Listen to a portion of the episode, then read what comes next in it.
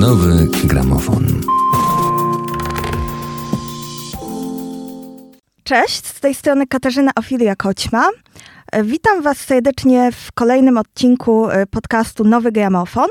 A dzisiaj porozmawiamy sobie z Dawidem Kajnem, autorem e, powieści i opowiadań należących do różnych gatunków weirdu, slipstream, grozy, fantastyki naukowej na temat e, postmodernizmu, ponieważ myślę, że można nazwać e, Dawida e, postmodernistą oraz na temat jego najnowszego zbioru opowiadań e, nakładem wydawnictwa 9, e, które okaże się pewnie za tydzień, dwa. Dokładnej daty premiery nie znamy. Może zacznijmy od tego, co najświeższe, czyli właśnie od zbioru opowiadań.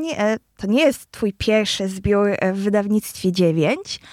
Każdy e, z nich ma określoną tematykę i e, w tym przypadku e, tytuł Niejasne spektakle, którym poruszasz dość, może nie nietypowy, ale od nietypowej strony temat człowiek w teatrze życia współczesnego. Tutaj się do książki Goffmana odwołam, ale także i Szekspir, prawda? Życie jest teatrem, człowiek występuje na scenie.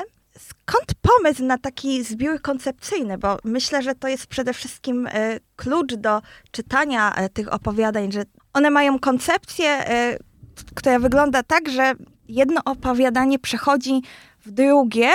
Możemy się domyślić, że bohaterowie są ci sami, a z drugiej strony to nie jest powieść, prawda? To nie jest jakaś powieść w odcinkach. Dzień dobry. To, to nie jest powieść, to jest zbiór powiązanych e, ze sobą opowiadań. Co do inspiracji, to moja odpowiedź będzie dosyć głupia, ponieważ moją inspiracją było to, że mm, e, synek Franuś kupił sobie namiot cyrkowy taki mały e, i nagle zrozumiałem, że mogę napisać dosyć szybko zbiór opowiadań powiązanych motywem cyrku i, i teatru i spektakli, ponieważ codziennie wychodząc z mieszkania się potykałem o ten namiot i stwierdziłem, że muszę mm, się go pozbyć z mojego pola widzenia i mojego pola mentalnego, więc stwierdziłem, że dobra, ogarnę jakiś zbiór opowiadań cyrkowych, bo jeszcze nigdy czymś takim się nie zajmowałem. Jako dziecko trochę y, się bałem cyrków, chociaż do nich chodziłem. Miałem już dwa takie opowiadania, które by się nadały do przerobienia właśnie pod względem uwzględnienia tego motywu cyrku. I w ciągu dwóch tygodni udało mi się napisać dwa kolejne, no i tak oto w niecałe trzy tygodnie powstał cały, cały zbiór, cała książka, co jest moim e, rekordem od zamierzchłych czasów studenckich. Wow, trzy tygodnie, czyli tak jak Kerouac napisał w drodze. Ja pisałem siedząc, jak najbardziej bez ruchu, e, ale no tak muszę zaznaczyć, Droga że w przestrzeni. tak, moja głowa Czasie. poruszała się. Planeta się kręciła, przez co ja się nie mogłem zatrzymać, ale e, jakby muszę zaznaczyć, że dwa z tych opowiadań już były, były praktycznie gotowe, bo to były wcześniej opublikowane rzeczy, które musiałem po prostu trochę przerobić, żeby, żeby się idealnie wpasowały tutaj w ten nowy zbiór. To I- pierwsze chyba w, op- w zbiorze. Lalunie, tak? E, To znaczy, pierwsze opowiadanie na zawsze w dole.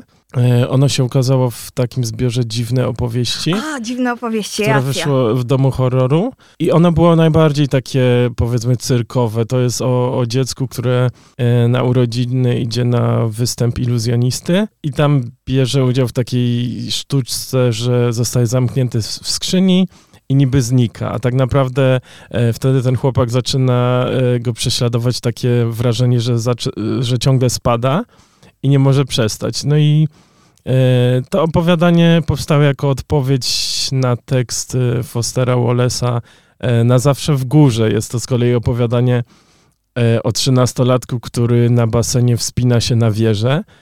I to są jego przemyślenia właśnie na temat dorastania w, w czasie wspinaczki na wieżę na basenie przed, przed skokiem. E, No ja stwierdziłem, że łatwiej mi będzie napisać to jako taką bezpośrednią odpowiedź. No i dlatego to nazwałem na zawsze w dole. E, I jeszcze nawiązuję do takiego e, też opowiadania Fostera Wallace'a Inkarnacje poparzonych dzieci. To jest taki bardzo krótki tekst na 3-4 strony. To jest pierwsze opowiadanie tego autora, jakie czytałem i na mnie zrobiło to wielkie wrażenie wtedy, że na trzech stronach można tyle powiedzieć. Więc moje jakby ujęcie tutaj to jest i odpowiedź właśnie w tym opowiadaniu pierwszym na zawsze w dole. No, ten tytuł o poparzonych dzieciach i inkarnacjach brzmi trochę jak E, taka fuzja e, slashera e, w stylu gore z Weirdem. To brzmi bardzo groźnie, ale opowiadanie jest mm, dość proste. To jest opowiadanie o niemowlaku, który, który przez przypadek został poparzony wrzątkiem. I rodzice nie wiedzą, czemu dziecko nie przestaje płakać, mimo że już je osuszyli, już e, jakby ostudzili, mm, ale dziecko ciągle wrzeszy, nie przestaje. I okazuje się na końcu, że po prostu cały wrzątek spłynął do pieluszki i dziecko czuje taki ból, że jego dusza opuszcza własne ciało jakby. I mm, jak dorasta, to już jest jakby bez tej duszy. Dusza, dusza jest osobną rzeczą, która obserwuje go jakby z góry. Mm, no i to jest wszystko na dwóch, trzech stronach przedstawione przedstawione właśnie. E, no i muszę przyznać, że spore wrażenie. Ja to czytałem, nie wiem, z 10-15 lat temu i, i, do tej pory pamiętam jakieś szczegóły tego opowiadania, więc sobie mogę nawiązywać e, w swoim tekście do tego. Mówiłeś, że e, do napisania zbioru zainspirował cię syn Franek, ale to nie jest pierwszy przypadek, gdy zainspirował cię, bo wymyślił też rodzaj wiersza, piosenki, który z kolei znalazł się w formie cytatu w innym twoim opowiadaniu z, z wcześniejszego zbioru. Wszystkie grzechy korporacji Somnium.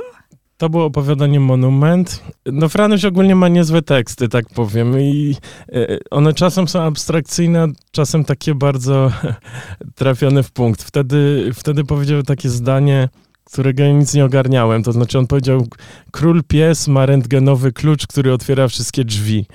Niesamowite. M musiało minąć wiele tygodni, gdy zrozumiałem, że mu chodziło o taką zabawkę, która to był zabawkowy piesek, który trzyma kość po prostu w zębach, ale on nie wiedział jakby co to jest kość, mu się to kojarzyło z prześwietleniami rentgena właśnie, więc stwierdził, że to jest rentgenowy klucz, a nie to po ciekawe, prostu kość. kość, a rentgenowy klucz. Tak. I wybierz, e, który wyraz jest bardziej znany dziecku. No właśnie to jest dziwne, że trudniejsze słowa, on, on z trudniejszych jakichś terminów konstruuje zdania, ale czasem tak trafia bardziej rzeczowo. Ostatnio wylał, byliśmy w Maku, wylał całą Ice po prostu na, na stół, na podłogę i powiedział, tata, uciekajmy z tego miejsca zbrojenia zbrodni, no bo jakby wiedział, co się, co się dzieje, ale często właśnie używa takich zupełnie abstrakcyjnych rzeczy.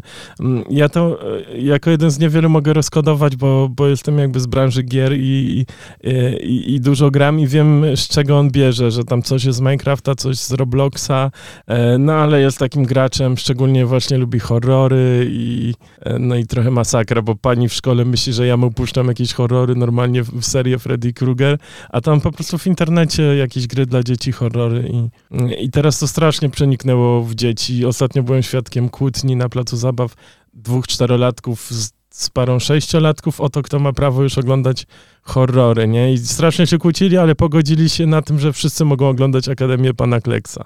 Dobrze, a wróćmy jeszcze do e, wszystkich grzechów korporacji, bo z kolei e, na ten zbiór był jeszcze inny pomysł niż w przypadku e, tego najnowszego trochę taki e, intermedialny, ponieważ powstała strona internetowa e, tajemnego stowarzyszenia, o którym nic nie wiadomo, poza tym, że jest bardzo tajemnicze, dziwne i robi chyba złe rzeczy ludziom. To się wiąże z e, faktem, że jesteś zaangażowany też w pisanie scenariuszy do gier? Trochę tak, to znaczy sam pomysł jest... Korporacja Somnium to ma być taka korporacja, która trochę nadzoruje, trochę działa w tle i zleca różne zadania e, innym instytucjom. To znaczy, wymyśliłem coś takiego jak taką ostateczną korporację, która już się nie zajmuje e, bezpośrednio produktem, sprzedażą, e, HR-em ani niczym takim, tylko jakby ogarnia egzystencję, metafizykę i wszystkie takie zagadnienia, powiedzmy, ostateczne. I stwierdziłem, że ona będzie tak działać, że właśnie wykorzystuje sobie inne firmy, inne organizacje do, do własnych celów. Trochę mi się właśnie to skojarzyło jak w branży gier mm, jest nam potrzebna, nie wiem, animacja, no to niektórzy, niektóre studia robią sobie same te animacje do gier, inne zlecają to z jakimś zewnętrznym firmom i w ten sposób coraz więcej osób jest angażowanych. Jest potrzebny, nie wiem, aktor do jakiejś sceny, no to się z kolei szuka, robi casting i tak dalej i, i, i wtedy wszystkie te tematy jakby się łączą. Właśnie przy tworzeniu gry i, i się angażuje właśnie muzyków, aktorów, ja jestem jako scenarzysta najczęściej, Mm, znaczy autor scenariuszy. E, no i to mnie zainspirowało do tego, żeby właśnie wymyślić taką korporację, która pociąga za sznurki w wielu dziedzinach życia i, i stara się jakby być niezauważona. Połączyłem też kilka wcześniejszych tekstów, kilka nowych, właśnie tym tematem ukrytej takiej korporacji, która gdzieś tam w tle wszystkim tym zarządza. Brzmi jak krytyka współczesności i pracy w korpo. Pracowałeś kiedyś? takim prawdziwym korpo to nigdy właściwie. To znaczy, te firmy growe, w których ja pracuję, one są zazwyczaj dość duże. No to powiedzmy od, od kilkudziesięciu pracowników zwyż. Czasem też pracuję z, z, bardziej niezależnymi takimi zespołami po kilka osób, e, ale w takim prawdziwym nigdy nie pracowałem. Moja siostra pracuje w Berlinie w takiej bardzo dużej firmie, więc coś tam o tym wiem, ale głównie znam to z książek, z, z filmów Polecam wszystkim taki film Życie biurowe. On jest z 99 roku, ale dopiero teraz go na, nadrobiłem jest naprawdę świetny. E, Office Space jest oryginalny tytuł i tam można zobaczyć młodą Jennifer Aniston właśnie sprzed dwudziestu paru lat. Jest, jest to świetna komedia właśnie o e, życiu w korporacji, e, gdzie jeden z pracowników jest e, zupełnie już znużony. Mówi, że każdy jego dzień jest gorszy od poprzedniego, więc daje się namówić na hipnozę, która ma go głęboko zrelaksować. No i w czasie tej hipnozy ten właśnie jego terapeuta, gdy ma go obudzić, umiera na zawał, więc ten główny bohater pozostaje już na zawsze w tym stanie głębokiego zrelaksowania. I taki właśnie zrelaksowany idzie sobie później do pracy, spóźniony o wiele godzin, rozwala swój boks, żeby mieć lepszy widok, namawia właśnie pracowników do takiego buntu i no jest to taka, taki film o wyzwoleniu z, z więzienia takiego ciężkiej korporacji właśnie ponieważ ja też jestem mocno weirdowa, zaczęłam snuć scenariusz, w którym korporacja jest e, żółtą łodzią podwodną, bo oczywiście moje skojarzenia w stronę kontrkultury lat 60. E, jak najbardziej zawsze będą, przypuszczam, biegły. Nawiązując do tematu, e, o którym powiedziałam na początku, bo to jest rzecz, myślę, kluczowa dla Twojej twórczości, ale może się mylę, może to, jak krytycy, literaturoznawcy, fani, e, wydawcy postrzegają twoją literaturę, nie jest tożsame z tym, jak ty się określasz. Czy jesteś postmodernistą? To jest od, odpowiedź nie, nie będzie jednoznaczna, bo w sumie to nie wiem. To jak znaczy, postmodernizm. To się, to się wzięło stąd, że ja czytałem dużo postmodernistów i czytałem tych, którzy jakby trochę zapoczątkowali postmodernizm. Myślę mm, między innymi o Williamie Burroughsie, ale mam wrażenie, że ja czytałem Nagiland zupełnie inaczej niż, niż większość. To znaczy, ja to czytałem tak... Jak, jakby to był środek psychoaktywny, jak, jakbym przyjmował środki psychoaktywne właśnie czytając ten tekst, ponieważ on we mnie wzbudzał jakąś taką zupełną euforię. E, i, I ja nie patrzyłem aż tak na, na, na tą technikę, którą Borus tam użył, czyli wycinanie fragmentów tekstów, żeby jakiś nowy sens znaleźć w, w tworzeniu nowych zdań. Tylko właśnie ja to odbierałem tak bezpośrednio, jakoś emocjonalnie i strasznie mnie to wtedy zachwyciło. Mniej więcej w tym samym czasie czytałem dużo Kurta Vonnegata, Rzeźnie numer 5 i tak dalej. Mm, I też miało to na mnie jakiś bardzo duży wpływ.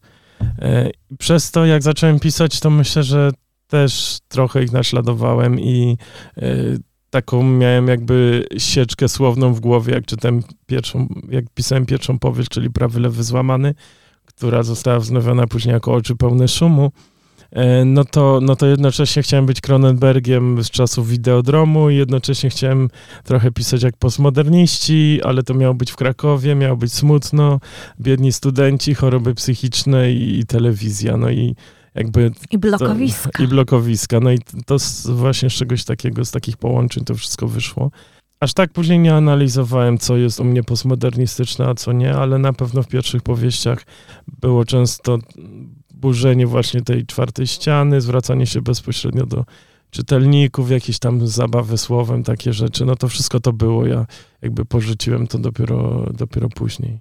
Jest też intertekstualność, która jest bardzo y, silnie obecna właściwie we wszystkich twoich utworach. Myślę, że najbardziej w Kotku jestem w ogniu, gdzie y, życie, tak jak tutaj y, w tym zbiorze o spektaklach, E, staje się teatrem, tak tam staje się literaturą. I jakby e, żyjemy wszyscy w powieści, albo żyjemy wszyscy powieściami. No tam ta powieść to było bardzo specyficzne coś. To znaczy właśnie ono jest związane z, z czytaniem nagiego lunchu, gdzie ja stwierdziłem, no dobra, a skoro są takie książki, no to znaczy, że one mogą działać bezpośrednio jakby na na odbiorcę w taki sam sposób, jak właśnie narkotyki czy alkohol i tak dalej, z czego wyciągnąłem kolejną ćpanie myśl. literatury. Tak, to jest literatury. najlepsza koncepcja, jaką można wymyślić. Później pamiętam, że napisałem takie opowiadanie książek kłamców właśnie o tym, że, że ludzie się uzależniali od literatury i po prostu kończyli na ulicy e, i, i jakieś tam małe, małe dawki tekstów przyjmowali, kupowali gdzieś tam w jakichś ciemnych zaułkach zbiorki e, opowiadań czy tomiki poezji, po prostu, żeby się, e, się gdzieś naćpać e, w jakimś zaułku.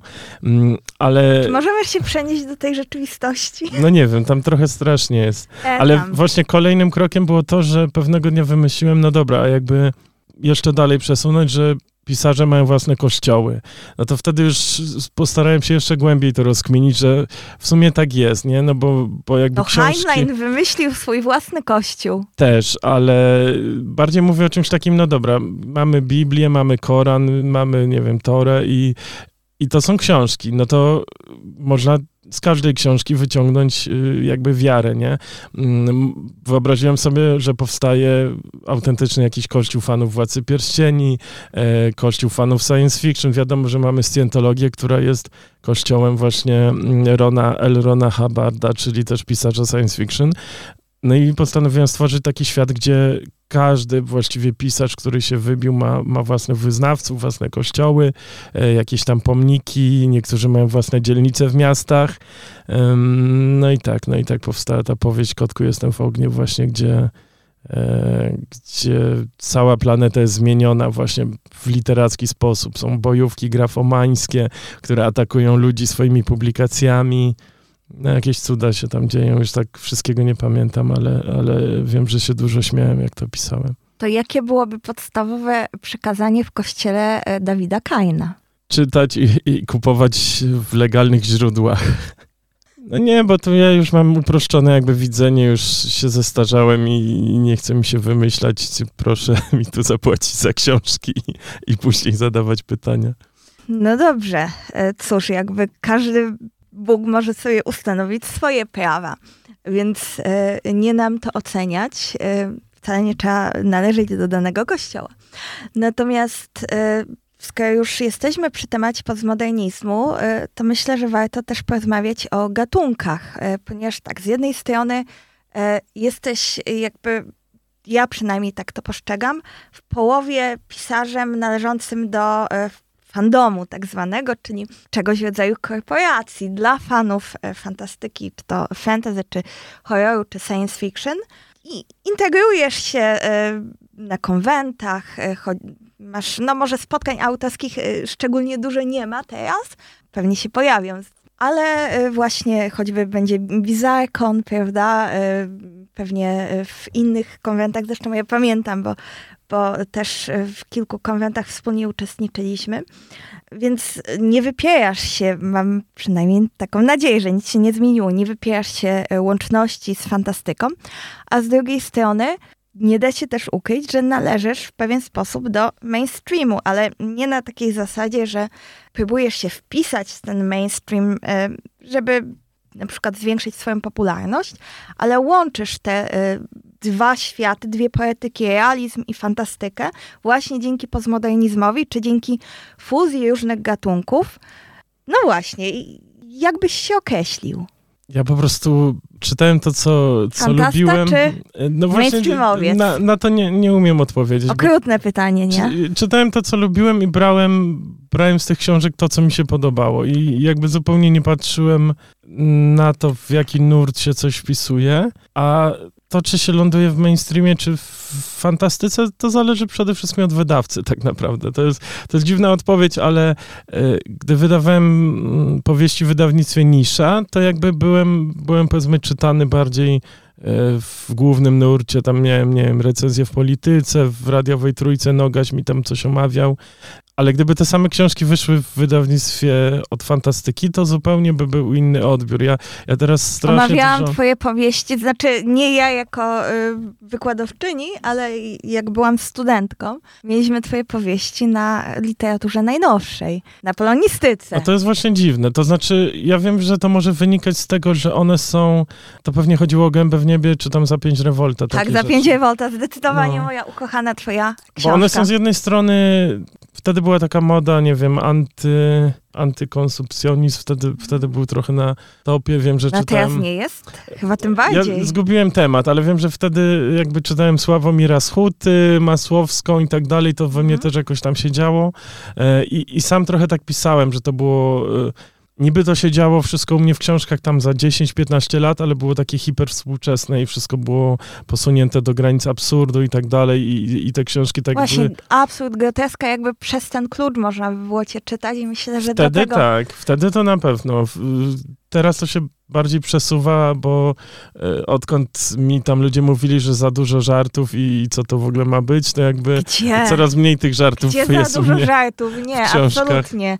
Nie słuchaj ich. Powiedzieli, źle- że, źle że powiadają. nie mogłem być komediantem, to będę teraz jakby smędził i ponury, egzystencja, depresja, już zero żartów w kolejnych książkach. Nie no, żartuję teraz tak naprawdę. Będzie Jak to trochę żartujesz? śmiesznie. Zero żartów. No, no właśnie, nie wiadomo. No. To jest tak, jak kłamca mówi, że, że, że kłamie, no to, to nie wiadomo, czy wtedy też kłamie, więc jak ja mówię, że nie żartuję, to być może mówiąc to żartuję. Wybacz, ale muszę pociągnąć e, dalej e, kwestię gatunków. E, weird, slipstream, czy może bizarro? Może wyjaśnimy naszym słuchaczom, bo też rzucamy takimi pojęciami, które mogą być nie do końca zrozumiałe. To są rodzaje poetyk, nawet nie gatunki, czy może podgatunki, różnie też e, krytycy klasyfikują e, w obrębie, no właśnie trochę na pograniczu e, grozy, czasami fantastyki naukowej, czasami groteski, absurdu. Niektóre są związane, tak jak na przykład Bizarro związane jest z treścią, natomiast Slipstream z formą, z formą oniryczną, poetycką. Z kolei Weird, no to jest bardziej rodzaj e, nastawienia, takie egzysten- mocno egzystencjalne, ponure, świat jest e, miejscem niedobrym, e, więc tutaj pesymizm, na przykład Nietzsche, te, tego typu inspiracje. Mm. Siebie nie, nie potrafię umiejscowić w jednej z tych rzeczy, ale może naj, najprościej jak się da, jak, jak wyjaśnić te różnice między mm, Weirdem na przykład a- Bizarro, e, to Weird jest bardziej jak Kafka i Schulz, mm, a Bizarro jest bardziej jak David Lynch plus South Park na przykład, że to jest coś takiego, że Bizarro jest ta dziwność mm, przesunięta bardziej. W Weird Fiction e, świat jest dziwny i bohaterowie sobie z tym muszą radzić, mm, a w Bizarro wszystko jest jakby, skala dziwności jest zupełnie przekręcona, tak już całkowicie. Najdziwniejsze rzeczy, jakie można e, sobie wyobrazić, no to, no to tam się dzieją. E, I, i, I to mogą być przeróżne właśnie rzeczy. Ja, ja bardziej lubię te takie spokojniejsze, jak e, Dom na ruchomych piaskach, e, taka Świetna powieść rzecz, Kartona Melika, ale on też ma w swoim dorobku... którą zresztą doskonale to trzeba powiedzieć, bo tłumaczy nigdy w przestrzeni publicznej dość. Kornel Mikołajczyk e, świetnie przełożył, po prostu jeden z w ogóle z najlepszych przekładów literackich. Ja, ja po polsku chyba tego jeszcze nie czytałem, tylko To w musisz ale wiem, przeczytać że koniecznie. Cornell sam pisze też e, Bizarro, więc on jakby to czuje. Znaczy właśnie, Cornell pisze Bizarro, Cornell utożsamia się ze Slipstreamem. No właśnie, Nie mam to, pojęcia, czym jest Slipstream. To, może znaczy, taki był tytuł gry, w którą doprecy- kiedyś grałem i tyle o tym wiem. Może doprecyzuję, bo to jest gatunek, z którym z kolei ja się bardzo mocno identyfikuję i jako pisarka, i jako e, powiedzmy, krytyczka literaturoznawczyni, czy w ogóle e, osoba, która odbiera kulturę na różny sposób. To jest rodzaj poetyki oniecznej, jakby ma wszystko to, co ma Bizarro, ma wszystko to, co ma e, Weird. Znaczy może nie wszystko, bo w Bizarro też często się duży nacisk kładzie na przemoc, seks, e, takie rzeczy mm, ekstremalne i, i to doprowadzone wręcz do absurdu. Natomiast w przypadku e, Slipstreamu to jest e, onirysm proza poetycka, więc nie tylko to, o czym bizarowcy mówią, że my kładziemy nacisk na treść, natomiast forma e, jaka wyjdzie, taka wyjdzie, tylko kładziemy nacisk również na formę, eksperymentujemy i to jest właśnie bardzo postmodernistyczny dzięki temu gatunek, gdzie e, treść i forma ze sobą ściśle się łączą. Bierzesz pod uwagę konstrukcję, strukturę, to w jakiej kolejności opowiadania są y, uszeregowane, jak się do siebie odnoszą, czy w powieściach pewne y, jakieś y, rozwiązania tak zwane formalne, prawda? Em, narracyjne, y, związane z zapisem y, takim wizualnym, ale z drugiej strony właśnie ta treść, która jest bardzo niepokojąca, bardzo dziwna. No ja właśnie tak robiłem, że i, i forma, i treść były eksperymentalne i dlatego nie mogłem się odnaleźć ani, ani w Bizarro do końca, ani w Weirdzie, ani w niczym, bo za mało chyba myślałem o tym, co piszę gatunkowo. Ja bardziej się skupiałem na jakby na kolejnych zdaniach i, i od tego wychodziłem i dopiero, dopiero później się okazywało, aha, to może być to, a to pasuje do innego gatunku na przykład, a bohater jest z czegoś jeszcze innego. Teraz już zupełnie inaczej piszę. Przez to, że pracuję w tej branży gier i tam muszę różne konspekty i drabinki i takie cuda, których nie lubię, to, to te nowe rzeczy już są pisane mm, jakby po przygotowaniu zazwyczaj. Nie, już rzadko siadam i piszę, tak jak właśnie ten zbiorek teraz niejasne spektakle, to on jest po prostu taki, że wpadło mi coś do głowy, mm, potknąłem się za wiele razy o, o namiot cyrkowy i, i siadłem, napisałem to już to się nie zdarza. To było pierwszy raz chyba od 10 lat, a zazwyczaj po prostu najpierw przez rok, dwa o czymś myślę, układam jakąś strukturę i dopiero siadam, zaczynam pisać. Bo już jakby nie mam, nie mam takiej energii, żeby dwa miesiące, tak jak pisałem za, za pięć rewolta, w dwa, trzy miesiące całość. Jakby dzień po dniu bez żadnego planu. To, to już bym tak nie dał rady jednak tak jak już wspomniałam, jest to moja ulubiona twoja powieść, e, to nasuwa mi pytanie e, o... Nie, spokojnie, nie będziemy e, streszczać fabuły, ani dopytywać o jakieś szczegóły, ale mm, bardziej chciałam porozmawiać jeszcze o motywach, tematach, które są dla ciebie ważne, bo poruszyliśmy już kilka, czyli teatralność życia, motyw korporacji ale też y, tam dziwności, samotno, no dzi, dziwność to jakby wszystko y, obieca się wokół dziwności, ale y, motyw wyobcowania młodych ludzi w blokowiskach. Natomiast w przypadku Zapięcie Volta, czy literatura, tak, w Kotku Jestem w ogniu i mm, w przypadku Zapięcie Volta myślę, że kwestia metamorfozy i to jest też ten mrok, który bardziej chyba pasuje do weirdu niż do czegokolwiek innego. W tamtych czasach jakby pisałem w ten sposób, że to było trochę takie egzystencjalne jakieś pisanie, ale forma miała być yy, jak najbardziej skrajna. Ja byłem dużym fanem mechanicznej pomarańczy. I, w tej wersji? Yy, czytałem tylko pewnie. tą hmm. rosyjsko, rosyjsko-polską, jakby to, chyba pierwsza wersja to była, później wyszła angielsko-polska. I jakby też tak chciałem pisać, więc chciałem, żeby językowo to było takie mocne przeoranie różnych rejestrów i bohaterów. Wiem, że miałem takich, że jeden był takim udręczonym, trochę skrzywdzonym poetą, który właśnie musi pracować na, na bardzo niskim szczeblu. On tam był chyba przebrany za hamburgera, na ulicy stał i tak, wszyscy było. się z niego śmiali. Tak, tak. No jego dziewczyna jakby jeszcze, jeszcze gorzej, to znaczy to była coś jak sex workerka, tylko na takich też bardzo, bardzo niskiej jakby pozycji.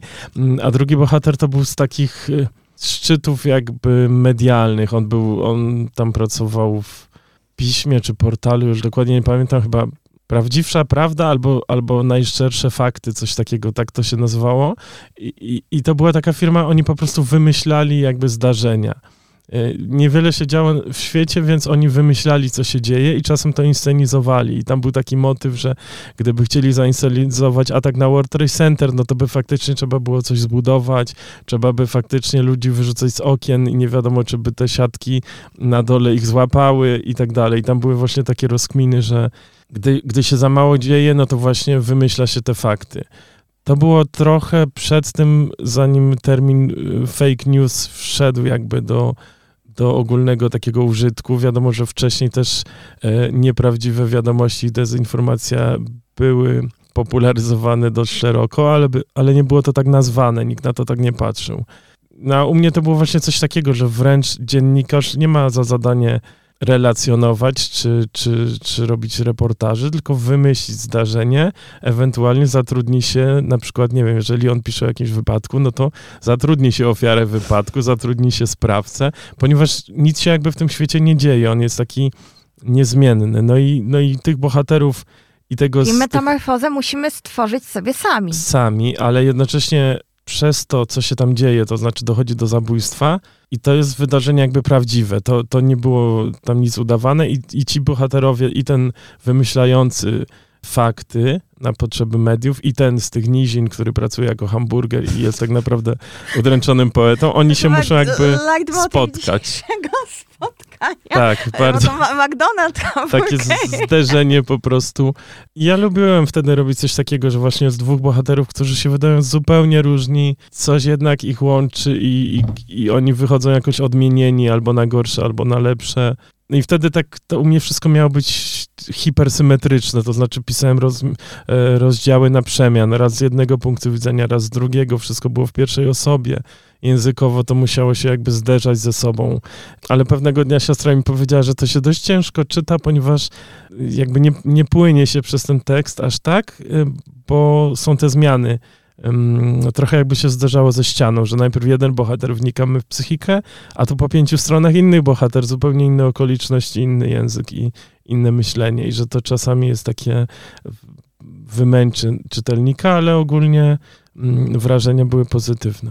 Moją ulubioną sceną jest, e, to mówiłam ci o tym wielokrotnie już, e, gdy jeden z bohaterów orientuje się, mamy motyw e, świata w ciemności, gdzie ludzie e, uczą się na nowo, jakiś rodzaj e, apokalipsy, ludzie uczą się na nowo żyć w całkowitych ciemnościach i w pewnym momencie, bo światło jest towarem deficytowym. To nie jest tak, że ono nie istnieje, ale bardzo rzadko można je jakby stworzyć, wydobyć i mm, ktoś tam zapala ogień, ludzie widzą tak przerażające rzeczy, że tracą od razu zmysły i nie da się tego wypowiedzieć. I ja pamiętam siebie w momencie lektury, jak siedziałam całkowicie sparaliżowana. To był chyba jeden z najmocniejszych takich y, moich literackich momentów, w którym naprawdę odczuwałam grozę, bo w literaturze trudno jest wywołać taki efekt poruszenia, jak choćby w kinie, gdzie e, podczas oglądania filmu, serialu, gdzie mamy te elementy wizualne i faktycznie możemy się przestraszyć tak e, no, bardzo, bardzo, że poczuć te drgawki. Tutaj e, miałam coś podobnego i na długie lata to uczucie ze mną zostało. Oczywiście to nie tak, że jakby cały czas się dzięki temu jakoś boję, ale no już chyba nigdy się nie powtórzyło e, takie wstrząśnięcie wewnątrz mnie jakąś sceną konkretną.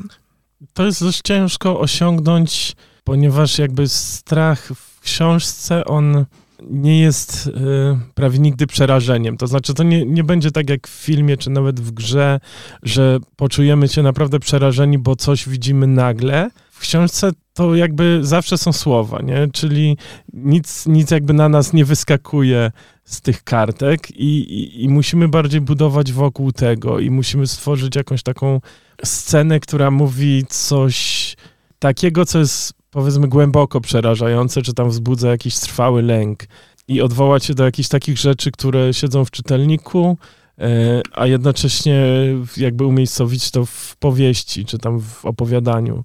I to jest o tyle ciężkie, że większość autorów jednak decyduje się na taką bardziej, bardziej klasyczny horror, powiedzmy, nie wiem, slashery, nie? Że ktoś morduje, powiedzmy, nastolatków i, i czytelnik tu się angażuje, czy widz się angażuje w ten sposób, że próbuje odgadnąć, kto jest zabójcą, kto zginie nas, następny i tak dalej, ale to to nie jest aż tak straszne. To znaczy, my możemy sobie wyobrazić siebie w takiej sytuacji, ale w danym momencie jesteśmy bezpieczni. Czy to widzimy w kinie, czy właśnie czytamy w książce, jesteśmy w swoim miejscu bezpieczni.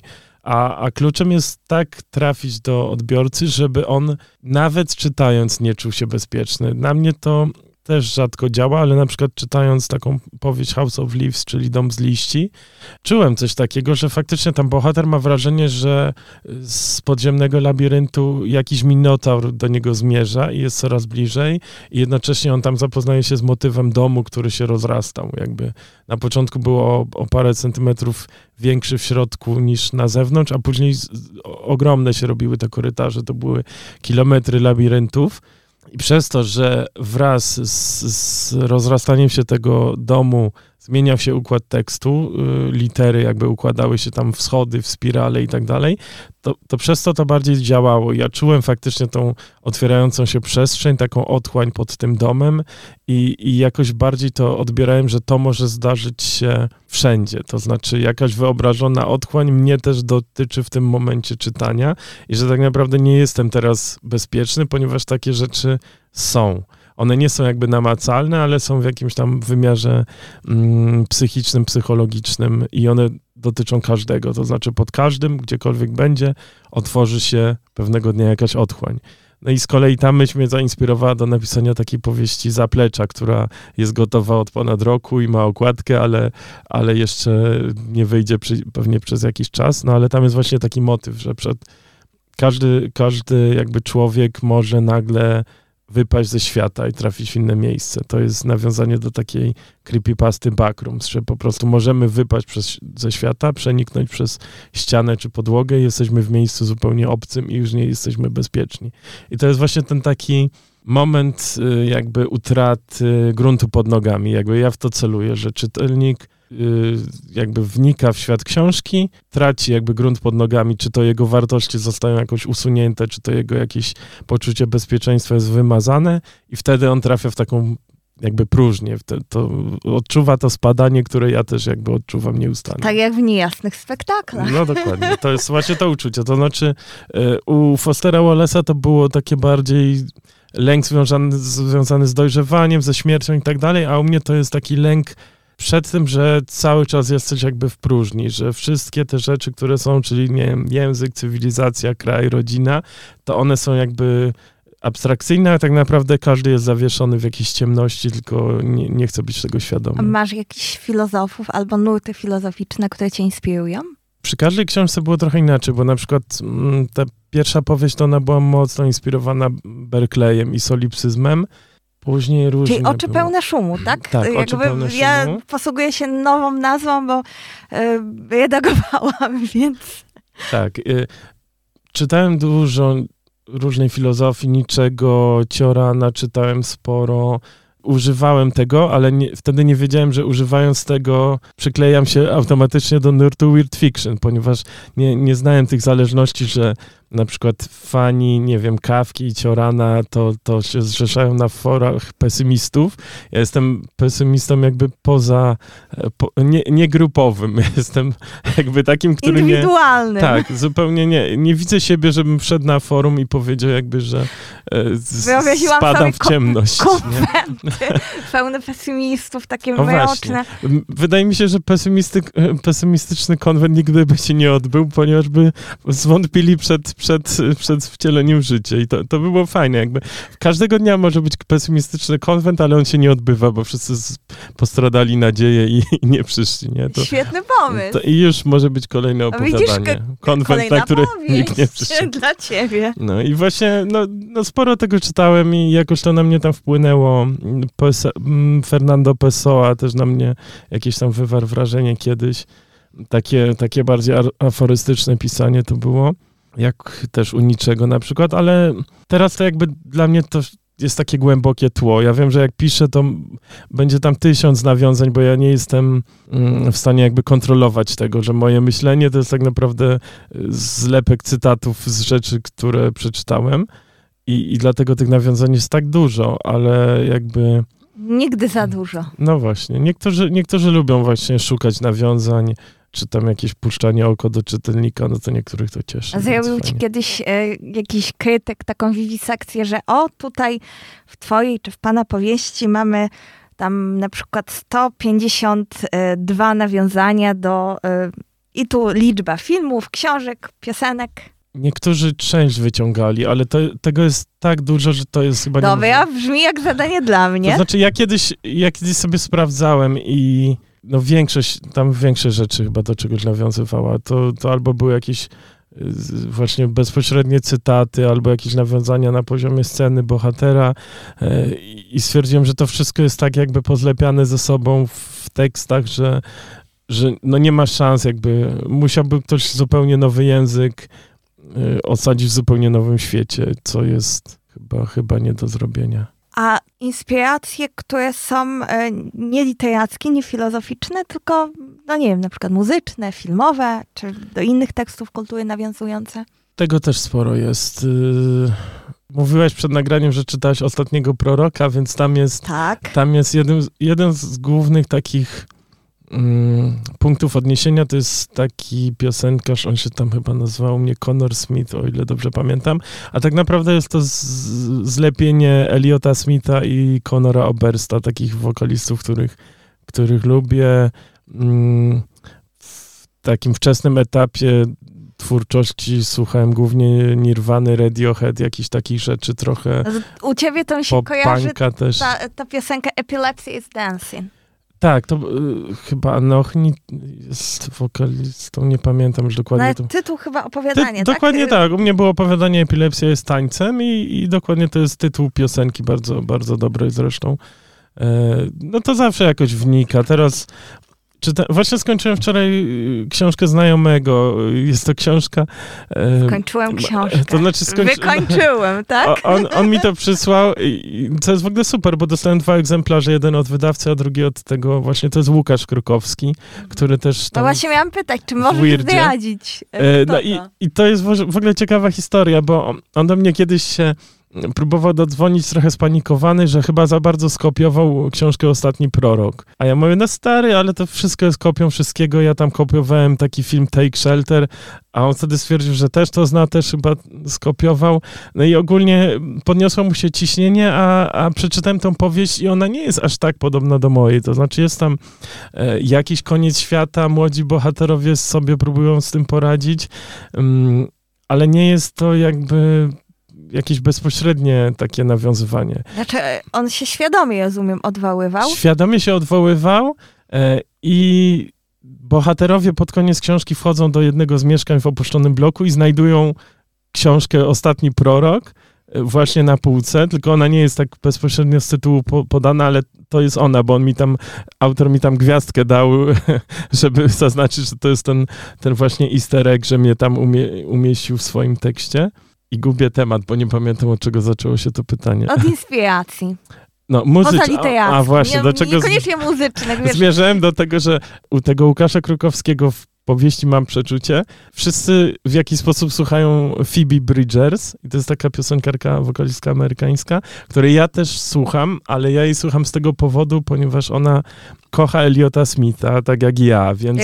Zawsze każdym razem, jak tak. mówisz Eliota, to mam nadzieję, że to będzie T.S. Eliot, ale niestety. E, e, no, nie jest to aż tak dalekie od siebie. Elliot Smith to był świetny wokalista e, indie rockowy i autor tekstów i i jakby mnie do niego przyciągnęło to, że on popełnił samobójstwo wbijając sobie nóż w serce, co według mnie jest tak, czymś tak niezwykłym i w ogóle abstrakcyjnym i szekspirowskim, że nie wiem, czy w ogóle coś takiego jest wykonalne, ale podobno tak właśnie się stało. I on ma świetne właśnie takie bardzo egzystencjalne piosenki o uzależnieniu, jakimś rozpadzie rodziny i tak dalej. E, no to był świetny, świetny, bardzo ciekawy koleś. Był, był nominowany do Oscara za piosenkę Miss Misery. Z, e, zmierzam do tego, że on jest właśnie tym głównym wokalistą w, w powieści Ostatni Prorok. Właśnie, no, mówimy o już przez jakiś czas o Ostatnim Proroku, a to jest pierwsza twoja powieść, którą wydałeś pod swoim prawdziwym nazwiskiem, ponieważ e, tutaj e, wielkie e, ujawnienie faktu, że Dawid Kain to jest pseudonim literacki. Tak, ale to, to ujawnienie było strasznie głupie. To znaczy, wydawca mnie, mnie namawiał, że dobra, tu nowe otwarcie, słuchaj, będziesz tu promowany jako autor w ogóle głównonurtowy, poważny, nie? A tak naprawdę wydawca niewiele, niewiele zrobił w tej kwestii, żeby to jakoś wypromować. Po prostu wydał książkę mm, i ona miała sama sobie radzić na rynku książki, czego się jakby nie da tak, tak łatwo osiągnąć. A już wcześniej ujawniono, że, że to jest pseudonim, bo to właśnie jak wyszła gęba w niebie, zdaje się w niszy jeszcze, to w radiu powiedzieli, że tutaj jest autor Dawid Kań, który tak naprawdę to jest Marcin Kiszela, no to po co ten pseudonim? No nie wiemy właściwie, no bo takie to wtedy było zagmatwane, że podamy też, że to jest pseudonim. Po co autorzy wymyślają pseudonimy? Jak oni mogą? Ja, ja się tego strasznie trzymałem, że, że miałem ten pseudonim i naprawdę 95% ludzi, którzy mnie poznawali w pewnym okresie, oni myśleli, że, że to są moje prawdziwe dane, bo ja to tak... A dlaczego Kain? Nie wiem. Miałem, miałem kiedyś świetne historie, że ten pseudonim ma super znaczenie i w ogóle to z wszystkim opadną szczęki, jak się dowiedzą, ale stwierdziłem, że jakby już mi się nie chce. Coś, wiem, że na pewno Znaczy coś... już co, nie pamiętasz już jak tak Nie do końca pamiętam. To znaczy, okay. wydaje mi się... Wydaje mi się, że, że ten pseudonim mi się przyśnił, ale później też wydawało mi się, że wymyśliłem to, żeby mi się przyśnił, żeby wyjść na ciekawszego niż jestem, więc jakby Brzmi już nie, nie kombinuję. Weirdowo, bardzo. A skoro przy Weirdzie, czy w ogóle e, Weirdzie jako e, czymś, co reprezentuje szeroko pojętą dziwność, co było najdziwniejszą sceną, powieścią, motywem, e, nie wiem, może był jakiś bohater dziwny w twojej twórczości i w twórczości innych e, autorów bądź w ogóle twórców kultury? To jest ciężkie pytanie. Najpierw powiem może, co takiego dość dziwnego widziałem u innych. Była taka powieść Blake'a Butlera, jak teraz o tym myślę, to chyba to jest właśnie Slipstream, bo to są takie poetyckie opowieści o dziwnych rzeczach. I to była powieść There is no year i to jest książka o jakby rozpadzie rodziny pokazanym przez rozpad domu rodzina wprowadza się tam do nowego domu, jest taki schemat i później te, ten dom się staje coraz dziwniejszy, trochę jak House of Leaves. I oni na przykład dostawali do skrzynki na listy gąsienice między innymi, które Ojej, ty lubisz. Nie, to A nie ciągnijmy też... tego tematu, bo nie wyjdziemy stąd nigdy. I oni mieli skrzynkę pełną właśnie gąsienic i dzieci się trochę tego bały. I, I, tak to się zaczęły te dziwne rzeczy, że tam jakby rodzina się stawała skłócona, ponieważ dzieją się dziwne rzeczy, a jednocześnie te dziwne rzeczy się działy, bo rodzina się rozpadała i była skłócona, więc jakby takie sprzężenie wzrost, Gąsienice, które rodzają chaos. Skąd tak, one, to znam? To znaczy właśnie zamiast listów zaczęły przychodzić gąsienice, nie? I, i, i skrzynka była pełna i jakby ludzie zaczęli wariować, że co się dzieje, kto, kto im to wysyła, nie? Czy to, czy to dom ich tak jakby chce się pozbyć, czy chce zachęcić, żeby zostali. I to była też dziwna scena. Muszę Bardzo... koniecznie przeczytać. To jest w ogóle Koniecznie. ciekawa powieść. Myślę, że powinna wyjść po polsku. Inne rzeczy, powinna no to wiadomo. w znaczeniu, że wyjdzie, czy powinna, że powinien ktoś ją wydać? Powinien ktoś ją wydać. Ja myślę, że czasem mam wrażenie, że nikt pisać, poza mną... Bo ja mogę zrobić tłumaczenie. Ja, ja ci wyślę później dane, ale ja mam wrażenie, że w Polsce to jest autor zupełnie nieznany. Nic z jego nie wyszło nigdy, Blake Butler. I, i trzeba jakby podziałać, żeby to, to wyszło, no bo to, to, są dość ciekawe rzeczy. A inne dziwne rzeczy, no to na pewno Carlton Melik i jego, mm, jego powieści. No to jakby tu sam tytuł Nawiedzona Wagina, no to już wiadomo, że tam będzie dziwnie. Też miał takie opowiadanie o, że aktorzy porno zostają wyrzuceni na środek oceanu, żeby, żeby nakręcić kolejny film, ale tam grasuje rekin i jednocześnie oni się zaczynają zmieniać dmuchane lalki i manekiny, nie? To, to było bardzo dziwne, chociaż to było pisane tak bardzo rozrywkowo i wciągająco. To było jakby parodia filmu yy, Szczęki. Tylko właśnie, właśnie w takim ujęciu literackim opowiadania. No Carton Melik strasznie dziwne rzeczy robi. Miał, miał kiedyś takie opowiadanie, już tytułu nie pamiętam, ono wyszło po polsku w antologii repliki i to było o bohater albo bohaterka ma agorafobię, nie wychodzi z domu, ale prenumeruje y, takie coś jak kotki miesiąca. Co miesiąc dostaje nowego kota i, i te, te koty Wydaje mają mi się, że to czytałam. pomagać, tak, to jest, to jest bardzo ciekawe. Mają pomagać mu jakby w życiu, ale y, pewnego dnia te koty, jakby jest ich trójka, każde ma inne zadanie w życiu tego bohatera. Jeden to jest kot gentleman, no to prowadzi pod rękę właśnie bohatera czy bohaterkę na ulicy, drugi kot siłacz, przeszkody z drogi usuwa i, i w ogóle wszystko to się tak zgrywało, że nabierało nagle sensu na ostatniej stronie. Chociaż się wydawało właśnie bardzo absurdalne. U mnie takich super absurdalnych rzeczy aż nie ma, ale było no na przykład w Gębie w Niebie było to, że e, ludzie byli chrzczeni węglem, że tam im się rysowało jakieś kółka na czołach węglem i oni wtedy dostawali nagle jakby duszę, bo wcześniej byli pustymi powłokami, dostawali tą duszę i zaczynali się buntować.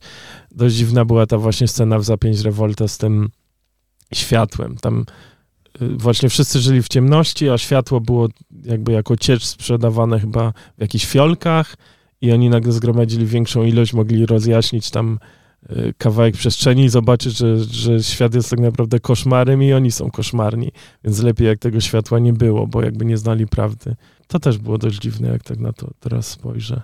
To jeszcze pytanie e, o Twoje plany na przyszłość związane e, z literaturą, a może z grami. E, Oprócz tego, że tutaj jeszcze nie było okazji, żeby porozmawiać na ten temat, ale, ale oprócz tego, że e, piszesz, to czasami redagujesz i tłumaczysz również książki, więc może w tej dziedzinie co najbliższe, po, poza, mm, co poza niejasnymi spektala, e, co poza niejasnymi spektaklami jeszcze planujesz?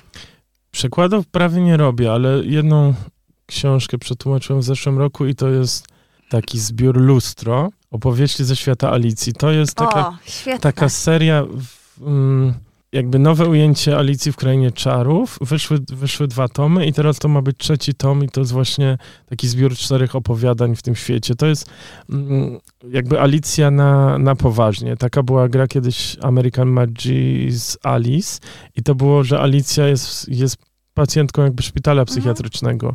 I tak bardzo na poważnie to było. I właśnie te książki są czymś takim, że y, Alicja właśnie żyje w takim bardzo brutalnym świecie i, e, i te postacie znane książek Karola tutaj są w takim mrocznym świetle pokazane. A to jest dość znany motyw, jeśli chodzi o przetworzenia Alicji. Tak, to jest myślę taki najczęstszy chyba motyw, bo tak jakby potraktować to bardziej na poważnie i Alicję trochę jakby dodać jej lat i takie ujęcie właśnie jakichś zaburzeń psychicznych i to, i to się wszystko jakby skleja, nie? To łatwo jest pociągnąć, ale tutaj myślę Christina Henry jest, jest autorką, o ile się nie mylę i to jest nieźle tutaj zrobione. Dobrze mi się to tłumaczyło, wyjdzie to w lipcu, więc takich najbliższych rzeczy no to to. Poza tym gry jakieś cały czas, które pisałem, wychodzą. Teraz piszę do takiej gry, że gracz czyści miejsca zbrodni. Po prostu są miejsca zbrodni, on tam musi z mopem i innymi sprzętami sobie poradzić, usunąć ciała, zanim przyjedzie policja, bo jakby bohater pracuje dla mafii. Mm, No to, to nie wiem kiedy wyjdzie, ale, ale niedawno nad tym pracowałem. Na mnóstwo innych też rzeczy. Jakieś moje dwie książki czekają jeszcze gdzieś tam. Te niejasne spektakle wyjdą pewnie za jakieś dwa tygodnie, tak myślę, w maju.